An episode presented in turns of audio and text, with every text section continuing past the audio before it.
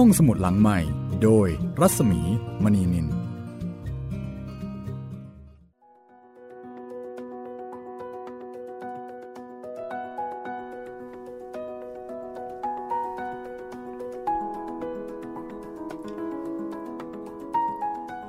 วัสดีค่ะ ต้อนรับคุณผู้ฟังเข้าสู่รายการห้องสมุดหลังใหม่นะคะ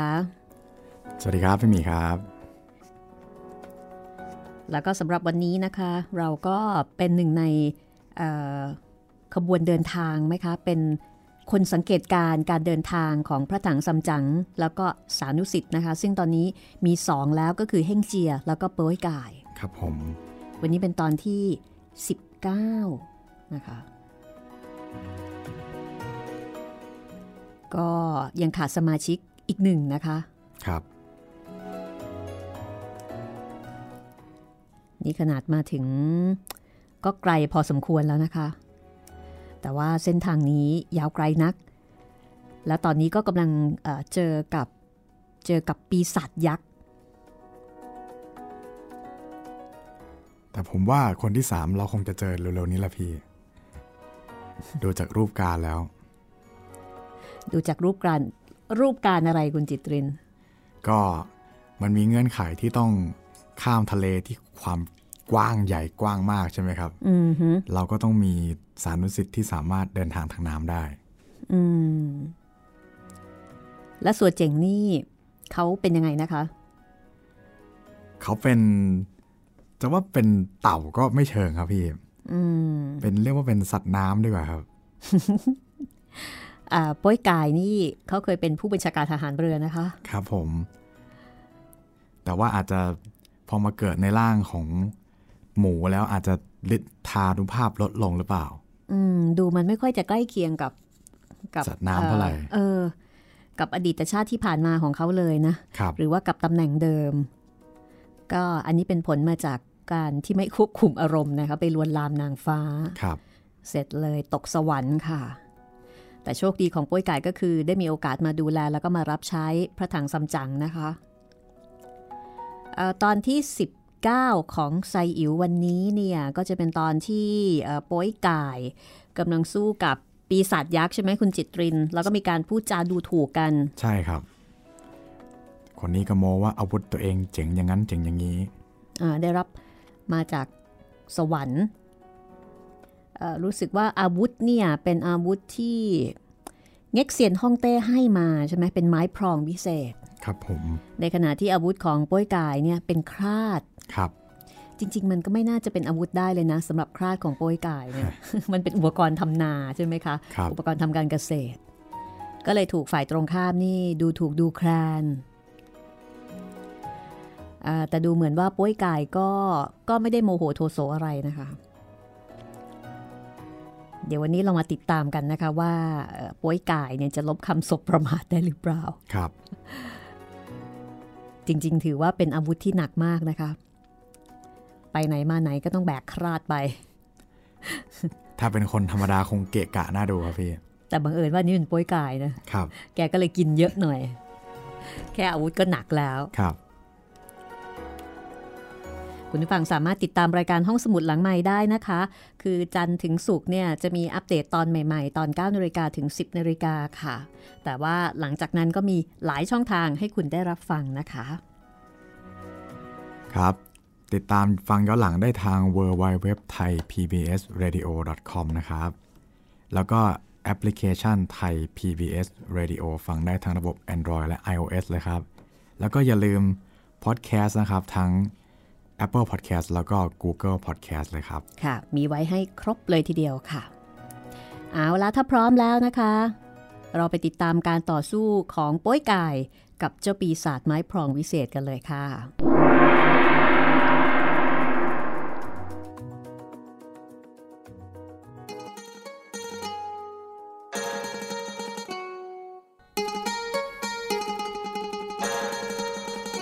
ป้ยไก่ได้ฟังดังนั้น ก็ไม่ได้รู้สึกโกรธอะไรเลย แต่กลับหัวเราะแล้วก็บอกว่าเจ้าอย่าประมาทว่าเป็นคราดหญ้าคราดฟาง ถ้าเจ้าลองถูกสักครั้งหนึ่งแล้วนะ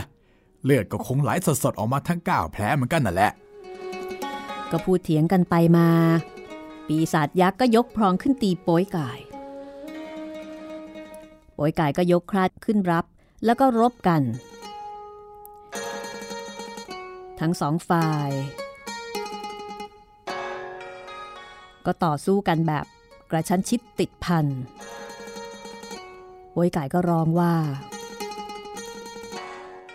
เฮ้ยไอปีศาจจงขึ้นมารบกับบนบกนี่สิ ให้ถึงแพ้ถึงชนะ จะได้เห็นจริงว่าใครมีฝีมือกว่ากัน ส่วนเจ้าปีศาจก็บอกว่า เจ้าหลอกเราขึ้นบนบนบก เจ้าจะได้ช่วยกันลบกับไอ้หน้าขนนั่นน่ะสิ ถ้าเจ้ามีฤทธิ์จริงอะนะ มารบกันในน้ำนี่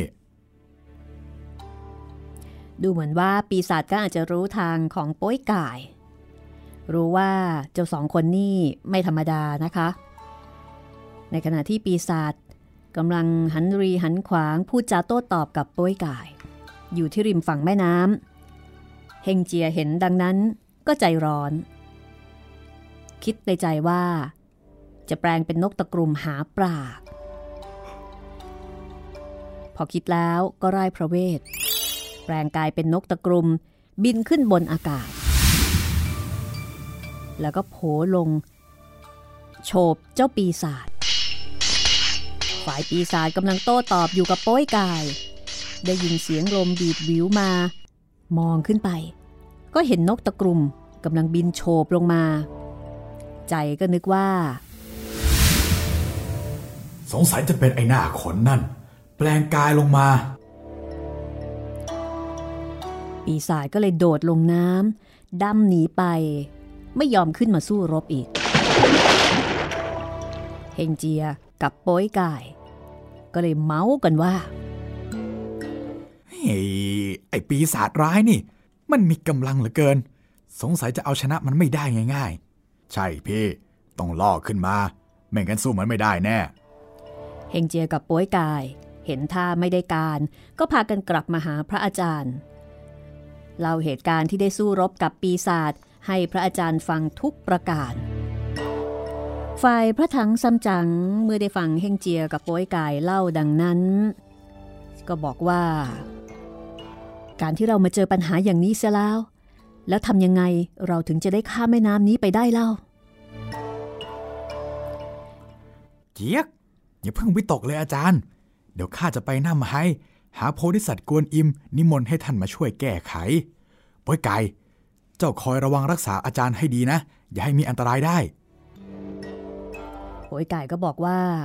พี่จงไปเถอะ แต่ถ้าไปถึงแล้วก็รบกวนพี่ช่วยกราบเรียนขอบพระคุณท่านด้วย เพราะว่าท่านเนี่ยอนุเคราะห์แนะนำสั่งสอนข้ามา เอาละเฮงเจีย เจ้าจงรีบไป รีบไปแล้วก็รีบกลับ อย่าได้นิ่งนอนใจนะ เฮงเจียคำนับพระอาจารย์ จากนั้นก็สำรวมจิต เหาะขึ้นฟ้า ตรงไปยังทิศอาคเน เข้าน้ำไหมุ่งไปทางพระโพธิสัตว์กวนอิม ประมาณครึ่งชั่วโมงก็ถึงน้ำไห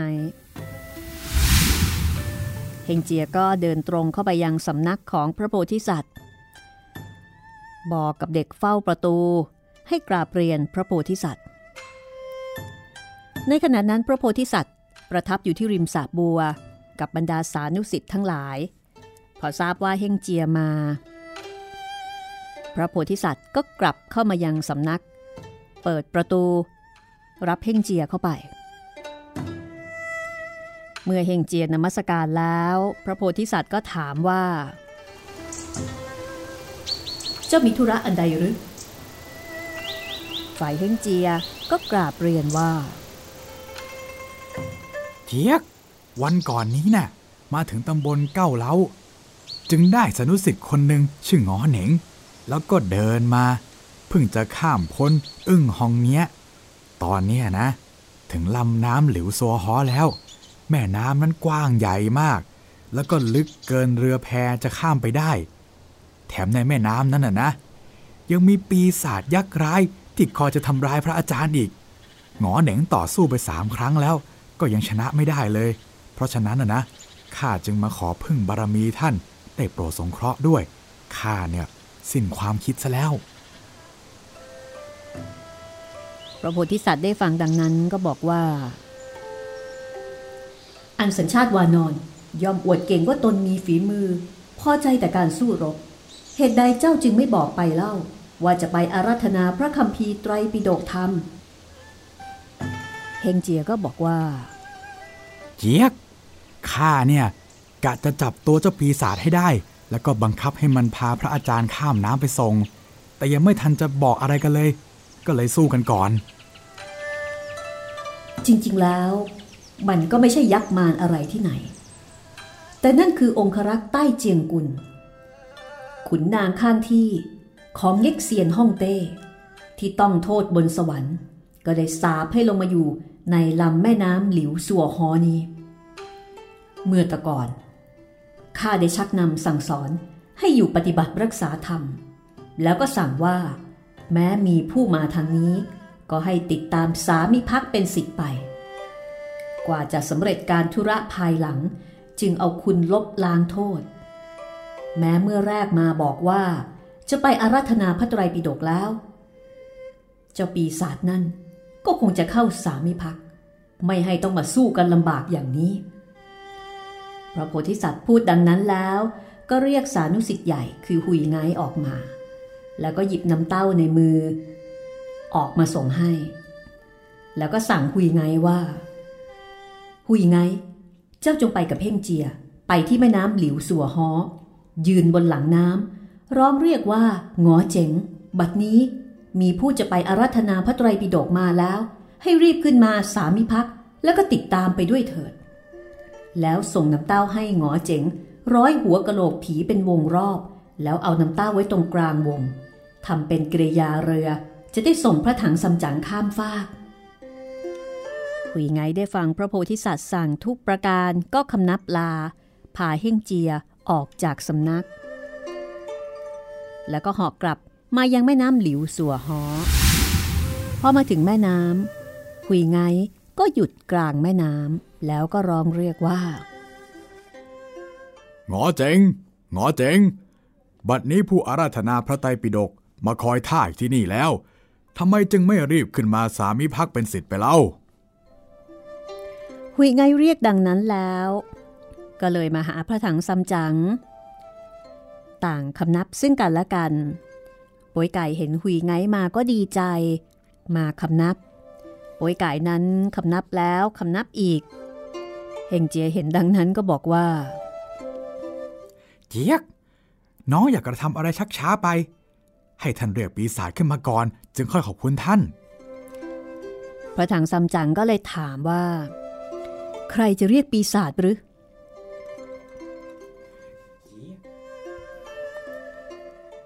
เจี๊ยก พระโพธิสัตว์ สั่งคุยไงให้มาให้เป็นผู้เรียก พระถังซัมจั๋งได้ทราบว่าพระโพธิสัตว์ มีความกรุณาเมตตาอย่างนั้นก็ยินดี ยกมือขึ้นนมัสการไปยังทิศที่พระโพธิสัตว์อยู่ แล้วคำนับขอบใจหุยไงซึ่งมีใจมาช่วยเหลือ ข้างฝ่ายปีศาจที่อยู่ใต้ถ้ำเมื่อได้ยินเสียงมาเรียกชื่อของตัว แล้วก็บอกว่าตอนนี้เนี่ยมีผู้ที่จะไปอารัธนาพระไตรปิฎกมาคอยอยู่ข้างฝั่ง ก็นึกขึ้นได้ว่า เรื่องนี้พระโพธิสัตว์เคยสั่งเอาไว้ พอคิดได้ดังนั้นก็แทรกน้ำโผล่ขึ้นมาแล้วก็เลี้ยวซ้ายแลขวา พอเห็นหุยไงซึ่งเป็นสิทธิ์ของพระโพธิสัตว์ก็จำได้ ถามทันทีว่า พระโพธิสัตว์อยู่ที่ไหนข้างฝ่ายหุยไงก็บอกว่า ท่านพระโพธิสัตว์ไม่ได้มาหรอก สั่งให้ข้ามาสั่งท่านว่าจงรีบไปติดตาม สามีพักแก่หลวงจีนพระถังซัมจั๋งไปที่ประเทศไซที แล้วก็ให้เอากระโหลกหัวผีก้าวหัวที่ห้อยคอนั่นน่ะร้อยรอบเป็นวง แล้วเอาน้ำเต้าวางไว้กลางวง แล้วยกวางลงบนน้ำเป็นต่างเรือ จะได้ส่งพระอาจารย์ข้ามฟากไปงอเจนก็ถามว่าบัดนี้ผู้ที่จะไปอารัธนาพระไตรปิฎกอยู่ที่ไหน หุยไงก็ชี้มือบอกว่านั่นไงอยู่บนฝั่งน้ำโน่นหมอเจ๋งมองไปก็เห็นพระถังซัมจั๋งยืนอยู่ ก็วางไม้พรองแล้วก็วิ่งมากราบนมัสการ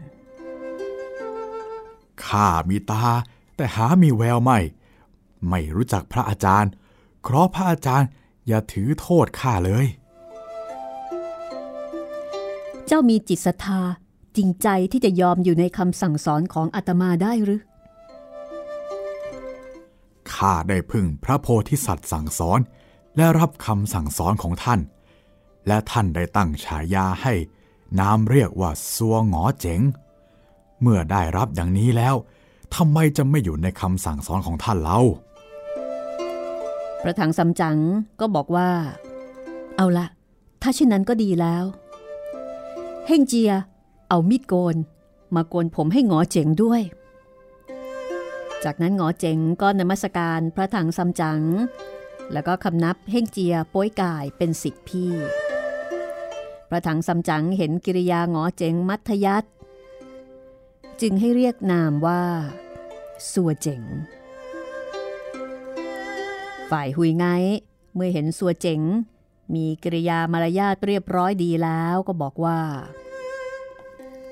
หงอเจ๋งได้สมทานองค์ศิลแล้ว จงอย่ามีความเกลียดคร้าน รีบทำเรือจะได้ส่งท่าน้ำซ้ำจังข้ามฟากหงอเจ๋งได้ฟังหุยไงบอก ก็ถอดหัวกะโหลกผีทั้งเก้าออกมาจากคอ เอาเชือกวายร้อยวงกะโหลกทั้งเก้านั้น วางลง บนพื้นน้ำแล้วเอาน้ำเต้าวางอยู่ตรงกลาง จากนั้นก็นิมนต์พระถังซัมจั๋งให้ลงเหยียบน้ำเต้า ตัวลอยดุดอยู่บนเรือ ไม่พลิกแพลง ราวกับยืนอยู่บนผืนแผ่นดิน ข้างซ้ายมีโป้ยกาย ข้างขวามีสัวเจ๋งประครับประคอง ด้านหลังก็มีเฮ่งเจีย จูงม้า ข้างบนก็มีหุยไงคุ้มครองรักษา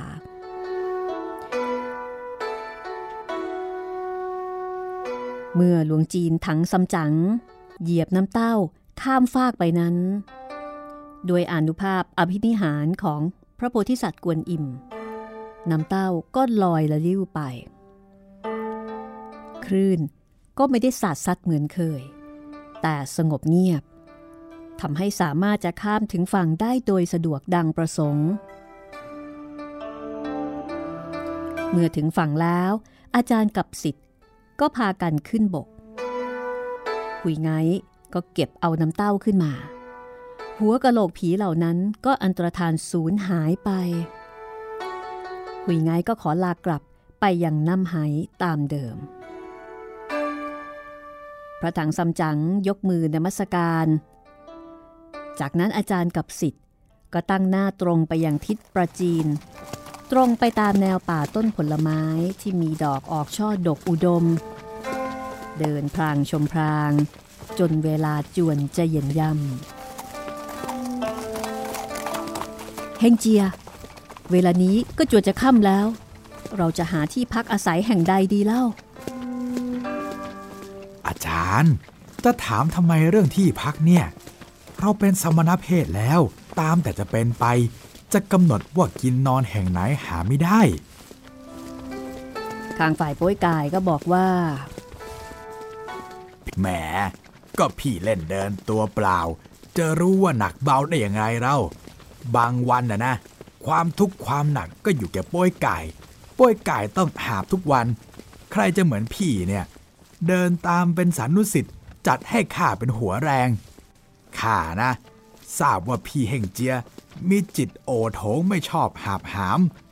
แต่ม้านั่นรูปร่างก็ใหญ่โต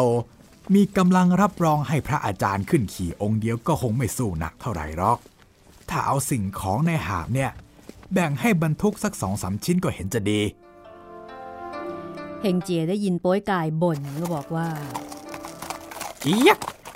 เจ้าเห็นว่าม้าตัวเนี้ยมันเป็นม้าจริง ๆ เหรอ จริงๆ แล้วเนี่ย ม้าตัวเนี้ยนะ เป็นบุตรคนที่สามของพญาเล่งอ๋อง เพราะว่าทำผิดมีโทษบนสวรรค์ ท่านเง็กเซียนฮ่องเต้ก็เลยสั่งประหารชีวิต แต่ท่านพระโพธิสัตว์กวนอิม ขอไว้ชีวิตจึงรอดมาได้ แล้วก็ให้แปลงร่างเป็นม้าไว้สำหรับขี่ไปประเทศไซทีทำคุณล้างโทษโป้ยกายอย่าไปยุ่งกับเขาเลย ก็คือม้าตัวนี้ไม่ใช่ม้าธรรมดาธรรมดา ดังนั้นเฮงเจียก็เลยไม่อยากจะไปรบกวนอะไร เพราะอย่างน้อยๆ ก็เป็นถึง ลูกของพระยาเล่งอ่องนะคะ จะไปเอาโน่นเอานี่ให้แบกแหมมันก็ใช่ทีเรื่องนี้โป้ยไก่ไม่รู้สัวเจ๋งได้ฟังเฮงเจียพูดอย่างนั้นก็ถามบอกว่า มังกรแปลงเป็นม้าจริงเหรอ เฮงเจียก็บอกว่าจริงตามนั้นแหละโป้ยไก่ก็เลยถามว่า พี่ข้าได้ยินเขาพูดกันว่ามังกรน่ะนะมีฤทธานุภาพทำเมฆฝน แล้วก็ทำอำนาจแผลงฤทธิ์ให้น้ำในมหาสมุทรหวั่นไหวได้ นี่ทำไมจึงมาเดินง่อยๆ เหมือนคนไม่มีแรงอย่างนี้ล่ะเฮงเจียก็เลยบอกว่า ถ้าอย่างนั้น เดี๋ยวจะให้มังกรออกฤทธิ์ให้ดู เรียกร้องกันดีนัก ว่าแล้วเฮงเจียก็เลยจับไม้กระบองขึ้นแกว่ง มีรัศมี ส่งแสงออกมาต่างๆ นานาม้ามังกรก็ตกใจ คิดว่าเฮงเจียจะตี ก็เลยออกแรงเพ่นห่อไป เร็วดุดสายฟ้าแลบพระถังซัมจั๋งซึ่งนั่งอยู่บนหลังม้า จับบังเหียนรั้งยอก็ไม่หยุด ม้าวิ่งไปชั่วแล่น ก็ข้ามพ้นพื้นเขาตลอดไป พอไปถึงทางใหญ่จึงได้หยุดพระถังซัมจั๋งก็ถึงกับเหนื่อยหอบอยู่บนหลังม้า มองไปข้างหลังก็เห็นสิทธิ์ทั้งสามวิ่งตามมาทัน พระถังซัมจั๋งเงยหน้ามองไปข้างหน้า เห็นหมู่ไม้สน ร่มรื่น สวยงาม มีบ้านเรือนอยู่หลายหลัง ก็บอกแก่บรรดาสานุสิทธิ์ว่า ข้างหน้ามีหมู่บ้าน จำเราจะไปขออาศัยพักสักคืนหนึ่งน่าจะดีนะเฮงเจียมองตามไป เห็นเป็นเมฆต่างๆสี ปกคลุม ก็รู้ได้ว่าเป็นสำนักของผู้สำเร็จดนบันดาลขึ้น เฮงเจียก็นิ่ง แต่ก็พูดกับพระถังซัมจั๋งว่าเชียก ที่ตรงนี้ดีควรจะพักได้ พระถังซัมจั๋งก็เลยลงจากหลังม้า พากันเดินเข้าไปยังประตูนอก พิจารณาดูบนห้องหอ ล้วนสลักสลาวศิลาเป็นรูปต่างๆ และปิดทองประดับซับซ้อนเป็นลวดลายระบายสีต่างๆโอยกายเห็นเช่นนั้นก็บอกว่า โอ้โห พี่ใหญ่สงสัยว่าจะเป็นบ้านของคนมั่งมีนะเนี่ย จึงทำได้อย่างนี้เนี่ย โอยกายก็ตื่นเต้นมาก เฮงเจียก็อยากจะเข้าไป แต่พระถังซัมจั๋งห้ามบอกว่า อย่าเข้าไปเลย พวกเราเนี่ยเป็นคนถือศีลกินเจ จะต้องมีความเกรงใจ เดี๋ยวเจ้าของบ้านเขาจะติฉินนินทาเอาได้ รอให้มีคนเดินออกมา แล้วค่อยพูดจาขออาศัยพักสักคืนหนึ่ง หลังจากนั้น พระถังซัมจั๋ง กับลูกศิษย์ก็มานั่งคอย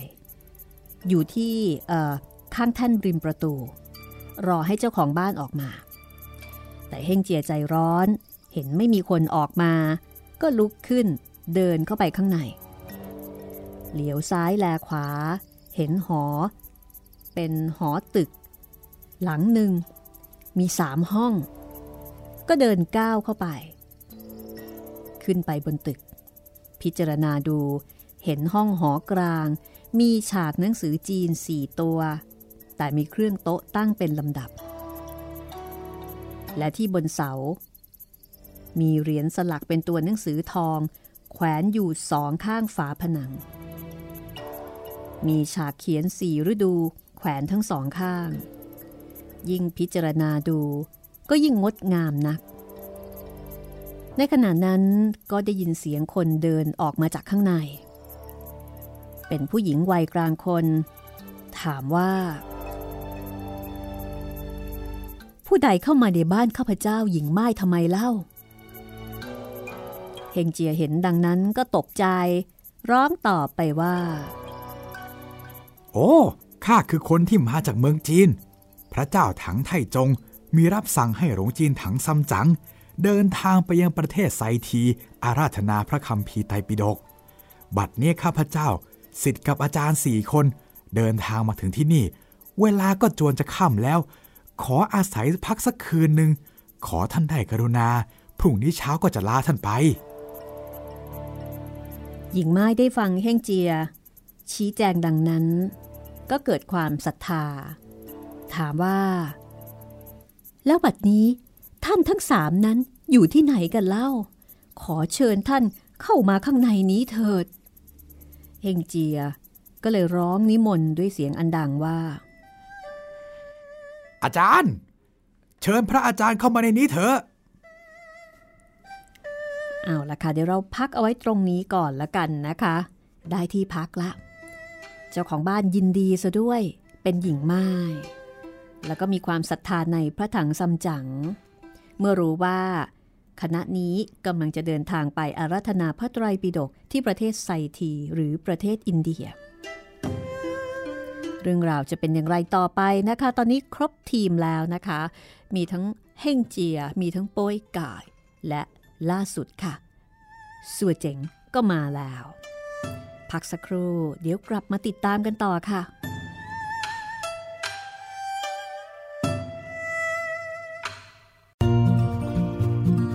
ห้องสมุดหลังใหม่ โดยรัศมี มณีนิน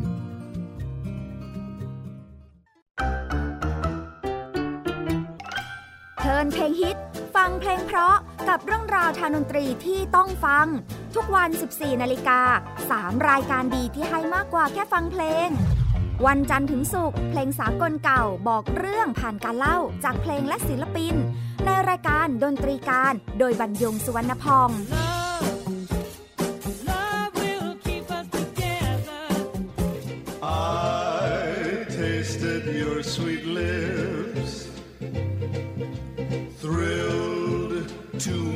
fingertips.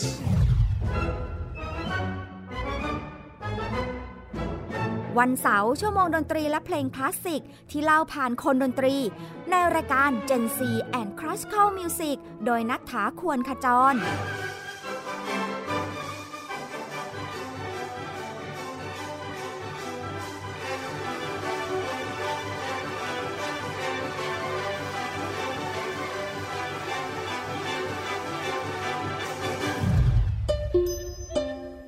วันอาทิตย์เปิดความรู้และประวัติเส้นทางดนตรี ในเอเชียตะวันออกเฉียงใต้ ผ่านการเล่าและเล่น ในรายการเพลงดนตรีวิถีอาเซียนอาเซียน music เวส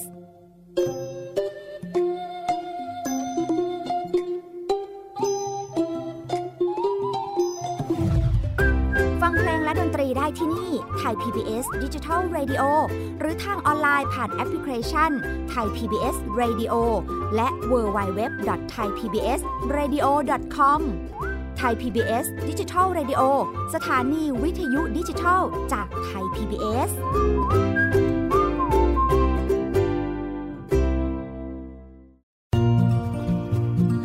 ห้องสมุดหลังใหม่ โดยรัศมีมณีนิน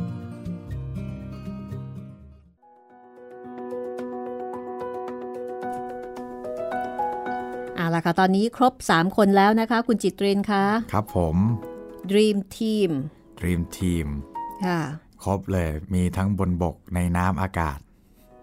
เอ่อเฮ่งเจียนี่คือ นับเป็นอากาศดีกว่าพี่เหอเก่งสุด อ๋อ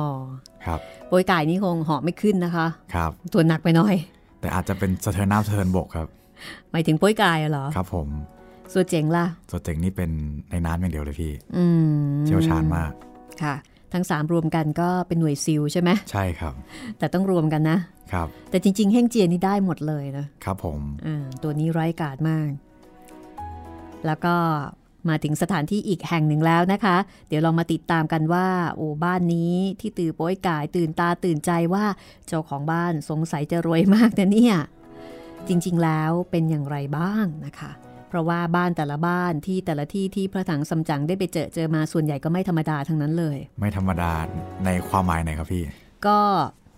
มักจะมีอะไรอะนะ มักจะมีของครับอะเดี๋ยวลองดูนะว่าอันนี้นี่ไม่ธรรมดาในแง่มุมไหนนะคะครับผมจะไม่ธรรมดาดีหรือว่าไม่ธรรมดาร้าย นี่คือเรื่องไซอิ๋วนะคะ ซึ่งเป็นหนึ่งในสี่สุดยอดวรรณกรรมจีนนะคะ จากบทประพันธ์ของอูเฉิงเอินค่ะ แล้วก็เป็นสำนวนแปลของนายติ่น เทียนวันเป็นผู้เรียบเรียงขัดเกลานะคะ ก็เป็นสำนวนแปลที่มาจากตั้งแต่ปลายสมัยรัชกาลที่ 5 นะคะสำนักพิมพ์สร้างสรรค์บุ๊กจัดพิมพ์ค่ะ ห้องสมุดหลังไม้ก็นำมาเล่าให้คุณได้ฟังนะคะ วันนี้เป็นตอนที่ 19 แล้ว 19 นี่เพิ่งจะครบทีมนะคะ ครับ หนทางยังอีกยาวไกลนะคะ ยาวไกลแบบมากๆเลยครับ แต่มันก็ต้องไกลนะคุณจิตริน เพราะว่าจากจีนไปอินเดียค่ะ ไม่ใช่เล่นๆ คือกว่าจะข้ามประเทศจีนไปได้นี่ก็โหรากเลือดแล้วนะคะ จีนนี่แทบจะเป็นทวีปทวีปหนึ่งได้เลยนะพี่ใช่เหรอดิโคตรไกลเลย ยังเคยสงสัยว่าคนจีนคนหนึ่งเนี่ยก็เคยเที่ยวทั่วประเทศไหมอะคงยากมากเลยนะครับ เอาแค่คนไทยเนี่ยยังไม่เคยไปทุกจังหวัดเลยครับ นี่ขนาดของบ้านเรานี่ไม่รู้เป็นไม่รู้ว่าเล็กกี่เท่าครับของประเทศจีนนะคะแต่จีนเนี่ยโหกว้างใหญ่ไพศาลจริง ๆ และนี่ต้องข้ามประเทศจีน แล้วก็ไปยังอินเดีย เราอินเดียไม่ใช่เล็ก ๆ ด้วยพี่อืม พอๆกันนะคะครับเล็กกว่าจีนหน่อยหนึ่งคุณผู้ฟังสามารถติดตามรายการห้องสมุดหลังใหม่ได้ทุกวันนะคะ เราจะมีตอนใหม่ ๆ ให้คุณได้ฟังกัน แล้วถ้าเกิดว่าฟังแล้วเอออยากจะแนะนำติชมพูดคุยก็มี 2 ช่องทางเลยนะคะ ครับผมช่องทางแรกนะครับ ทางแฟนเพจ Facebook ไทย PBS Radio ครับ ติดต่อมาได้ทาง Inbox เลยนะครับ ค่ะ แล้วก็อีกหนึ่งช่องทางนะคะ ก็ไปที่เพจของดิฉันเองรัศมีมณีนินก็ได้เช่นกันนะคะ แล้วก็ขอบคุณอ่าคุณผู้ฟังทุกๆทท่านนะคะ ที่ส่งกำลังใจ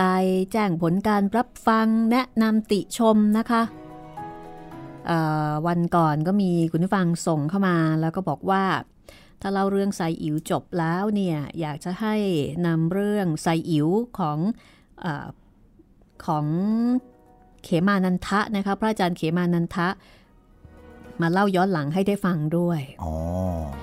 คืออันนั้นอาจจะเอามาประกอบนะคะ อาจจะเอามาคุยให้ฟัง แต่ถ้าเกิดว่าเป็นไปได้เนี่ยไปอ่านเองก็จะดีมาก ๆ เลย เพราะว่าจะทำให้เข้าใจในแง่มุมของธรรมะมากยิ่งขึ้น ครับผม คุณจิตรินรู้จักฉบับนั้นไหมคะ อันนี้ก็เพิ่งเคเคยยเห็นได้ยินเนอะเพิ่งเคยได้ยินเหมือนกันครับพี่ ค่ะ เพราะว่าไซอิ๋วนี่ก็จะมี คือมีมีมีหลายหลายสำนวนเวอร์ชันแปลหลายสำนวนนะคะครับ แต่ทีนี้อย่างที่บอกว่าเอ่อเรื่องนี้เนี่ยมีแง่มุมที่เกี่ยวกับธรรมะ คือเป็นการสอนธรรมะโดยการที่เอาเอ่อเรื่องจริงๆนะคะที่เกิดขึ้นในประวัติศาสตร์ แล้วก็เอามาเขียนเป็นนิยาย แล้วก็สอดแทรกธรรมะไปแบบเนียนๆครับ คือเด็กก็ฟังได้แล้วก็ไม่ใช่เด็กฟังได้ เด็กก็อ่านได้ แล้วก็สนุกแบบเด็กๆ ในขณะที่ ผู้ใหญ่ก็สามารถที่จะอ่านได้ แล้วก็สนุกแบบผู้ใหญ่คืออ่านเอาสนุกก็ได้ อ่านเอาเนื้อหาสาระก็ได้ หรือถ้าเกิดจะให้ลึกไปกว่านั้น อ่านเอาปรัชญา เอาธรรมะ ก็ได้อีกเช่นกัน แล้วแต่ว่าจะอ่านในระดับไหนอย่างไรนะคะอันนี้เป็นเป็นความสามารถของผู้ประพันธ์นะคะเพราะเขาบอกว่าหนังสือที่ดีเนี่ยจะต้องอ่านได้หลายระดับประทับใจค่ะ คือใครมาอ่านก็ได้นะคะครับ อันนี้เราก็เล่าให้ฟังแบบสนุกสนุกๆตามระดับเราก็แล้วกันนะคะคุณจิตรินครับผม แต่ถ้าเกิดว่าใครที่อยากจะอ่านเอ่อแบบลึกซึ้งนะคะ ตีความเรื่องของธรรมะ ข้อธรรมต่างๆ แนะนำว่าไปอ่านเองเนี่ยคุณจะได้อ่าแง่มุมแล้วก็ได้อัธรสได้ประโยชน์อีกแบบหนึ่งค่ะ คือยังคงเหลือพื้นที่ให้คุณได้ไปอ่านเองนะคะ เพราะว่าอันนี้เป็นสื่อเสียงเราก็นำมาปรับแล้วก็เล่าให้สอดคล้องกันอ่านี่เป็นฉบับของสำนักพิมพ์สร้างสรรค์บุ๊กนะคะ ตามสำนวนในสมัยปลายรัชกาลที่ 5 ค่ะ แต่ว่าฉบับของอาจารย์เขมานันทะนั้นก็ร่วมยุคร่วมสมัยกับเรานี่แหละค่ะ เพียงแต่ว่าจะมีการอธิบายธรรมะในแต่ละบทว่า บทเนี้ยต้องการที่จะนำเสนอธรรมะอะไร ส่วนเจ๋งกับโป้ยไก่คุยกันแบบเนี้ยมีการสอดแทรกธรรมะ ข้อธรรมไหนลงไป ครับ อันนั้นสายธรรมะก็แนะนำเลยนะคะ อ่านแล้วจะดื่มดำแล้วก็จะรู้สึกเอ่อมหัศจรรย์ใจในวรรณกรรมเรื่องนี้นะคะ หลายมิติจริง ๆ ค่ะ ครับเอาเวลาทีนี้นะคะ ในมิติสนุกสนานแบบห้องสมุดหลังใหม่ เดี๋ยวเราไปต่อกันเลยนะคะ เหนื่อยกันมามากแล้ว ไปพักกันดีกว่า ในบ้านของหญิงไม้ซึ่งใหญ่โตเหลือเกินเนี่ยนะคะ และที่สำคัญหญิงไม้คนนี้ไม่ธรรมดานะคะ สวยมาก อืมอืมคือพอพูดคำว่าหญิงไม้เนี่ย อาจจะคิดว่ามีอายุแต่จริง ๆ แล้วไม่ใช่ครับ อายุเท่าไหร่ก็เป็นหญิงไม้ได้นะคะฮะอันนี้สวยมากด้วย โอ้โป้ยกายนี่ตาลุกวาวเลย ถ้างั้นเดี๋ยวเราไปติดตามกันเลยนะคะ ว่าอ่าที่นี่เนี่ยจะเกิดเรื่องอะไรอีกหรือเปล่านะคะ กับไซอิ๋วค่ะ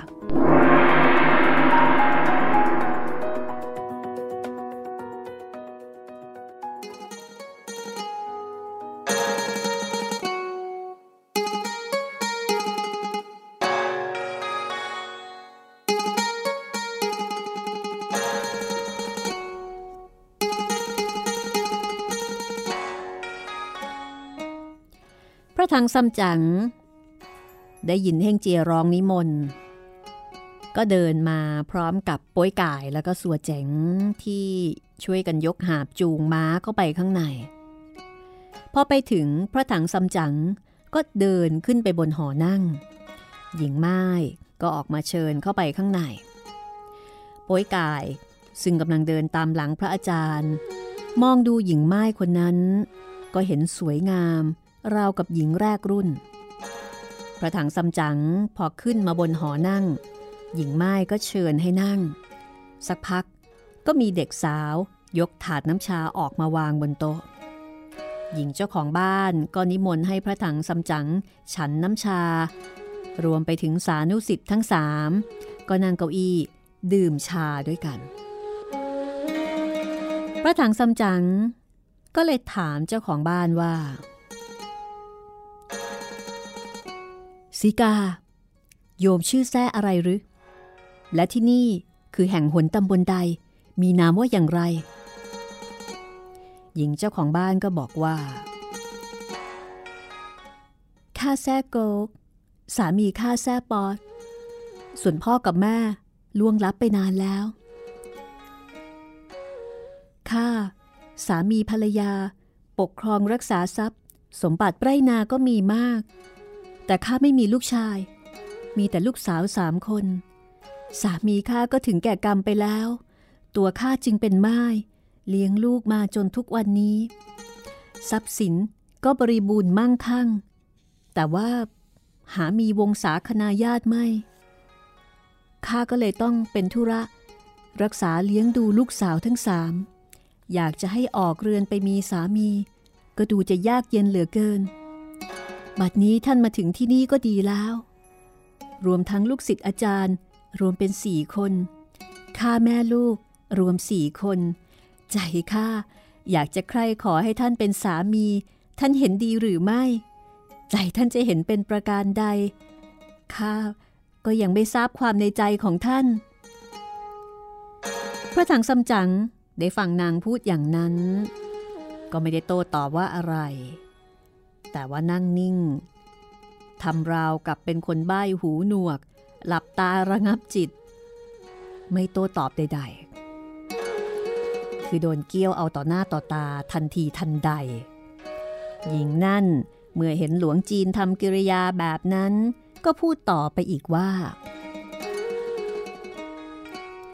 มรดกของข้านั้นมีมากมายนัก มีนาฟางกว่า 300 ไร่ นาป่าก็กว่า 300 ไร่ เรือกสวนก็กว่า 300 ขนาด ผลไม้ก็มีสารพัด โคกระบือก็มีฝูงใหญ่ หมูแพะ แกะ เป็ด ไก่ นับไม่ถ้วน เครื่องภาชนะใช้สอย แพรผ้าสีต่างๆ ข้าวปลาก็มีตั้งยุ้งฉาง เพชรนินจินดาแก้วแหวนเงินทองข้าก็มีมาก หากว่าจะใช้สอยกินอยู่นุ่งห่ม สักสามชั่วคนก็เห็นทีจะไม่หมด ท่านอาจารย์กับสิทธิ์ทั้งสามถ้าจะเห็นแก่ข้าแม่ลูก ตกลงใจอยู่กับข้าก็คงจะมีความสุขดี น่าจะดีกว่าที่จะเดินทางไปไซทีให้ลำบากเปล่าๆหลวงจีนถังซัมจั๋งนิ่ง ไม่โต้ตอบว่าอะไร หญิงนั่นก็ยังกล่าวต่อไปอีกว่า ปีนี้ ก็เป็นปีกุลข้าอายุได้ 45 ลูกสาวคนโตของข้าอายุ 20 ชื่อว่าจินจิน ส่วนลูกคนที่สองอายุได้ 19 ปี ชื่อว่าอายอาย ส่วนลูกคนที่สามนั้น อายุได้ 16 ชื่อว่าหลินหลิน ลูกสาวทั้งสามของข้าล้วนแต่ยังไม่มีสามี ตัวของข้านี้หากว่าไม่สวยไม่งาม แต่ว่าลูกสาวของข้านั้น รูปร่างสวยงาม ผิวพรรณผุดผ่องด้วยกันทั้งนั้น การเย็บทอปักชำนาญมากทำได้ทุกอย่าง เพราะว่าไม่มีลูกชาย ตั้งแต่ยังเด็ก สามีข้าให้เรียนหนังสือ จึงสามารถที่จะแต่งโครงแต่งกรอนแต่งฉันทำได้หมด ถึงแม้ว่าเราจะอยู่บ้านนอกอย่างนี้ก็จริง แต่ความรู้ วิชา แล้วก็กิริยามารยาทนั้น ก็พอจะคล้ายคลึงแก่ชาวพระนครไม่น้อย ท่านทั้งสี่แม้ว่าสมัครรักใคร่กับข้าแม่ลูกแล้วข้ารับรองว่าพวกท่านจะมีความสุขกายสุขใจ อยากนุ่งก็มีนุ่ง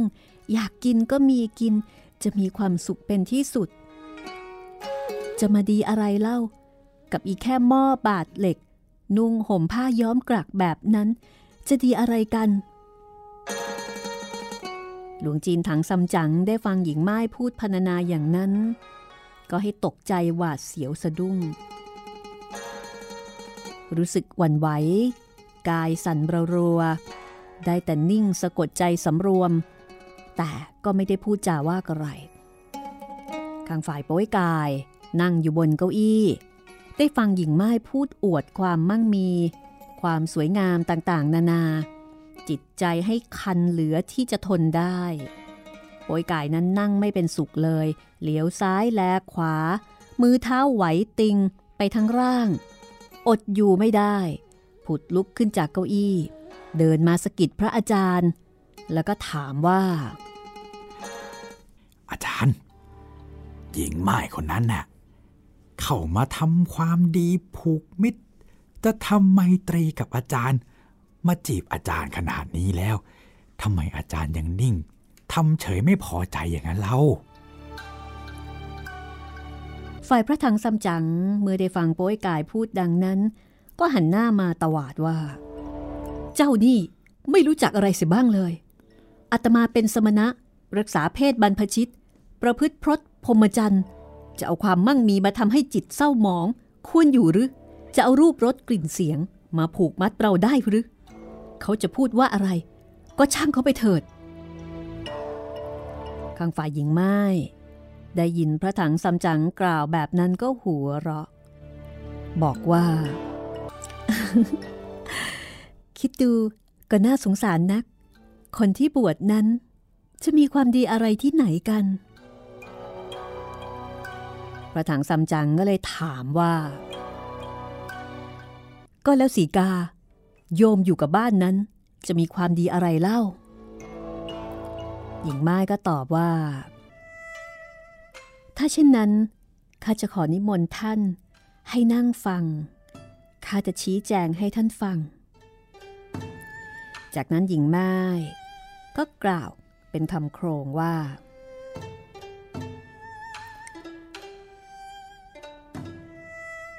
ฤดูเดือนสามเดือนสี่เดือนห้า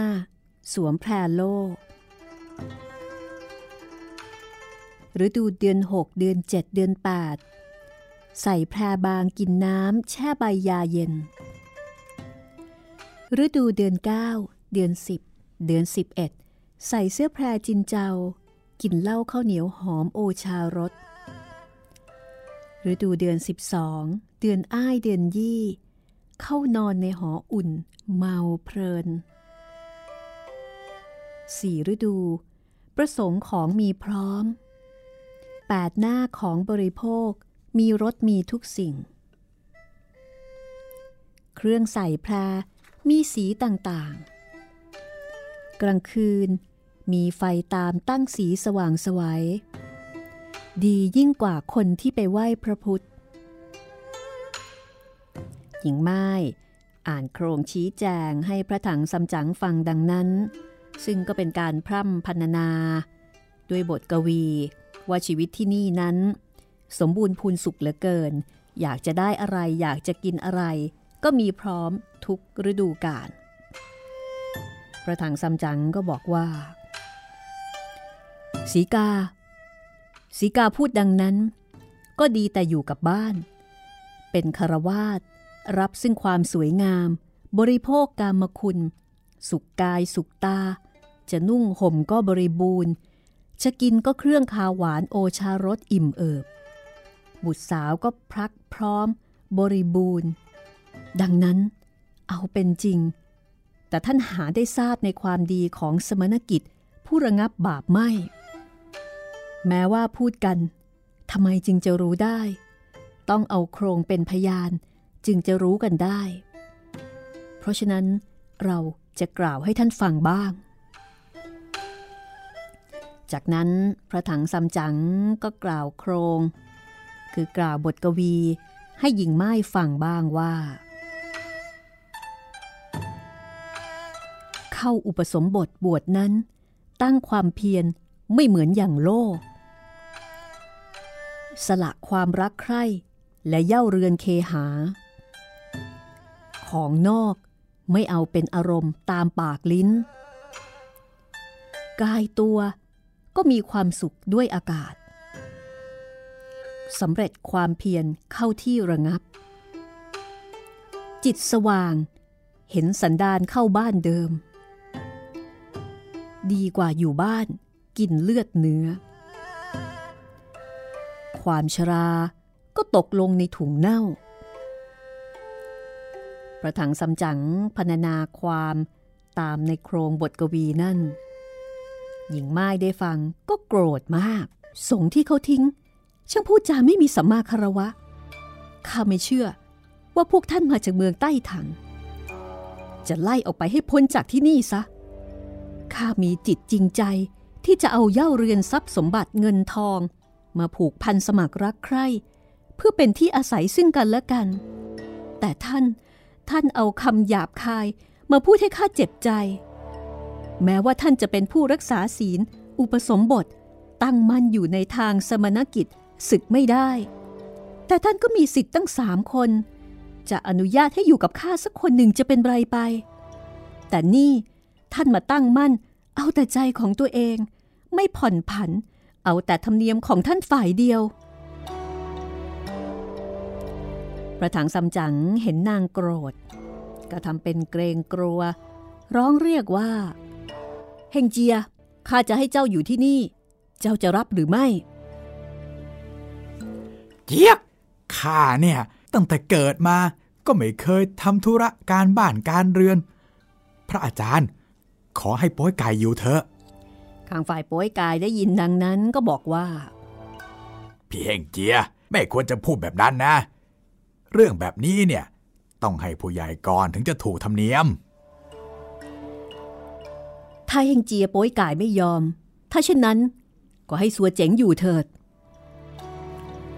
อาจารย์ ขอให้อาจารย์ได้ทราบ ข้าเนี่ยได้รับคำสั่งจากพระโพธิสัตว์กวนอิม ชักนำสั่งสอน ข้าเนี่ยได้รับสมทานศีลแล้ว แล้วก็สั่งให้ข้าติดตามพระอาจารย์ไป ที่ไหนเลย จะมาหลงรักความมั่งมีที่นี่ได้ ถ้าโดยที่สุดตายเสียดีกว่า เพราะฉะนั้นนะนะข้าขอตั้งจิตตรงไปที่ประเทศไซที อันการมีจิตประมาทอย่างนี้น่ะข้ารับอยู่ไม่ได้เป็นอันขาด หญิงไม้เห็นอาจารย์กับสิทธิ์ทั้งสี่นั้น ไม่มีใครยอมอยู่เป็นเขยสักคนเดียว นางก็โกรธผุดลุกจากเก้าอี้ เดินเข้าไปข้างใน แล้วก็ปิดประตู ทิ้งลูกศิษย์กับอาจารย์ให้อยู่ข้างนอก น้ำร้อนน้ำชาไม่หาให้กินทั้งสิ้น เงียบสงัดไม่มีผู้คนออกมา ถูกทิ้งเลยโพยไก่เห็นดังนั้นก็เศร้า รู้สึกแค้นพระอาจารย์ บอกว่า เฮ้ยอาจารย์ ไม่เข้าการเลย เอาการอะไรมากล่าวให้ล้างความดีของเราเนี่ย แม้เขาจะพูดจาว่าอะไรก็ตามใจเขาสิ เราค่อยพูดยกยอ ผ่อนผันไปให้อิ่มสักมื้อหนึ่งพอรุ่งเช้าก็ค่อยลาไป อย่างเนี้ยมันก็สุดแต่เราพูด แต่เพราะอาจารย์พูดแบบเนี้ยพวกเราทุกคนก็อดกินกันหมดเลยเนี่ย สัวเจ๋งได้ฟังโป้ยก่ายพูดดังนั้นก็บอกว่า เอา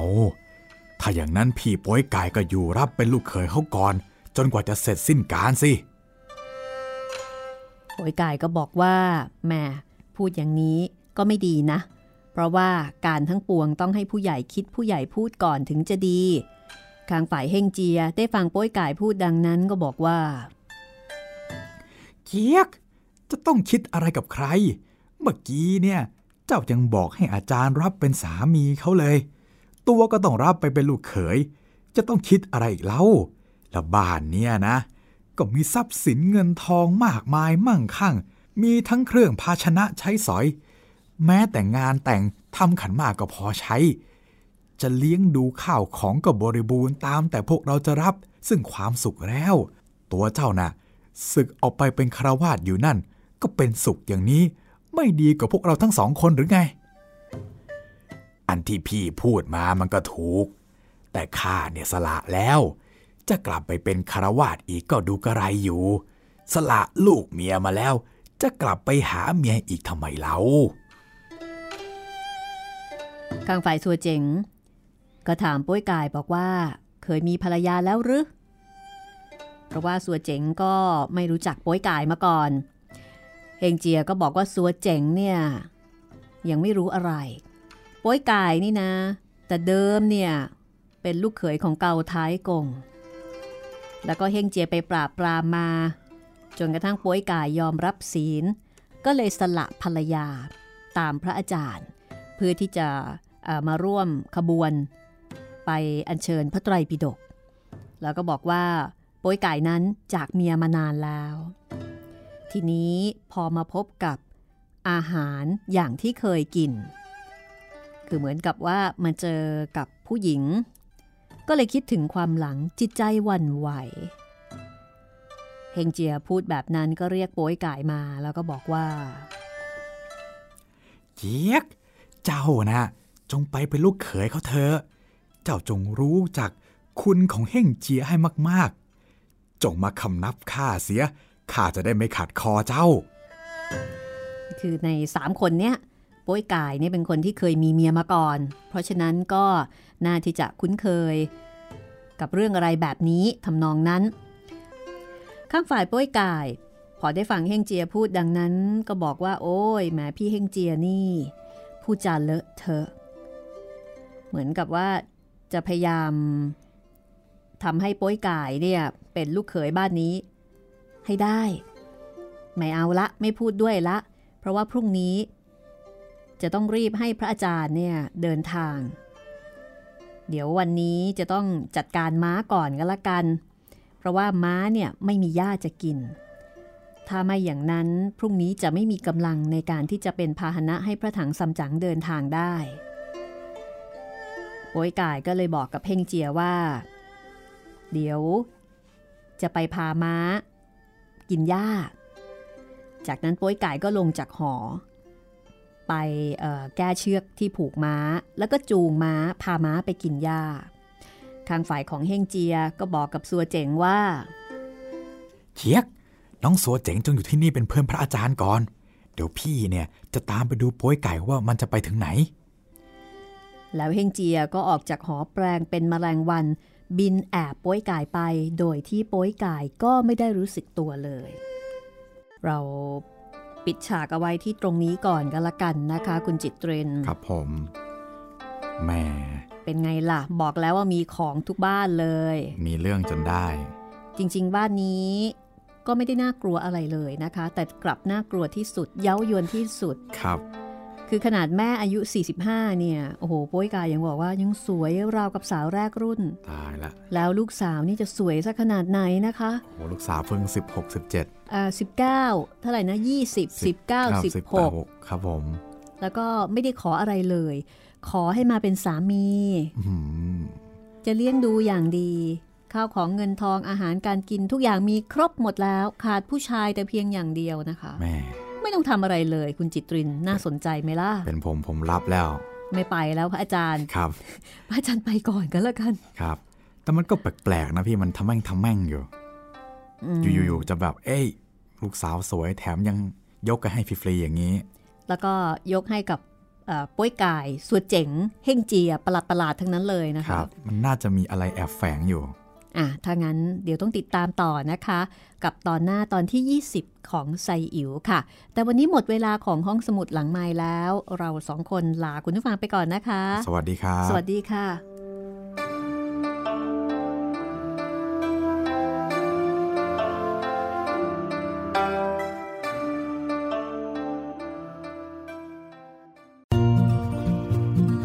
ห้องสมุดหลังใหม่ โดยรัศมีมณีนิน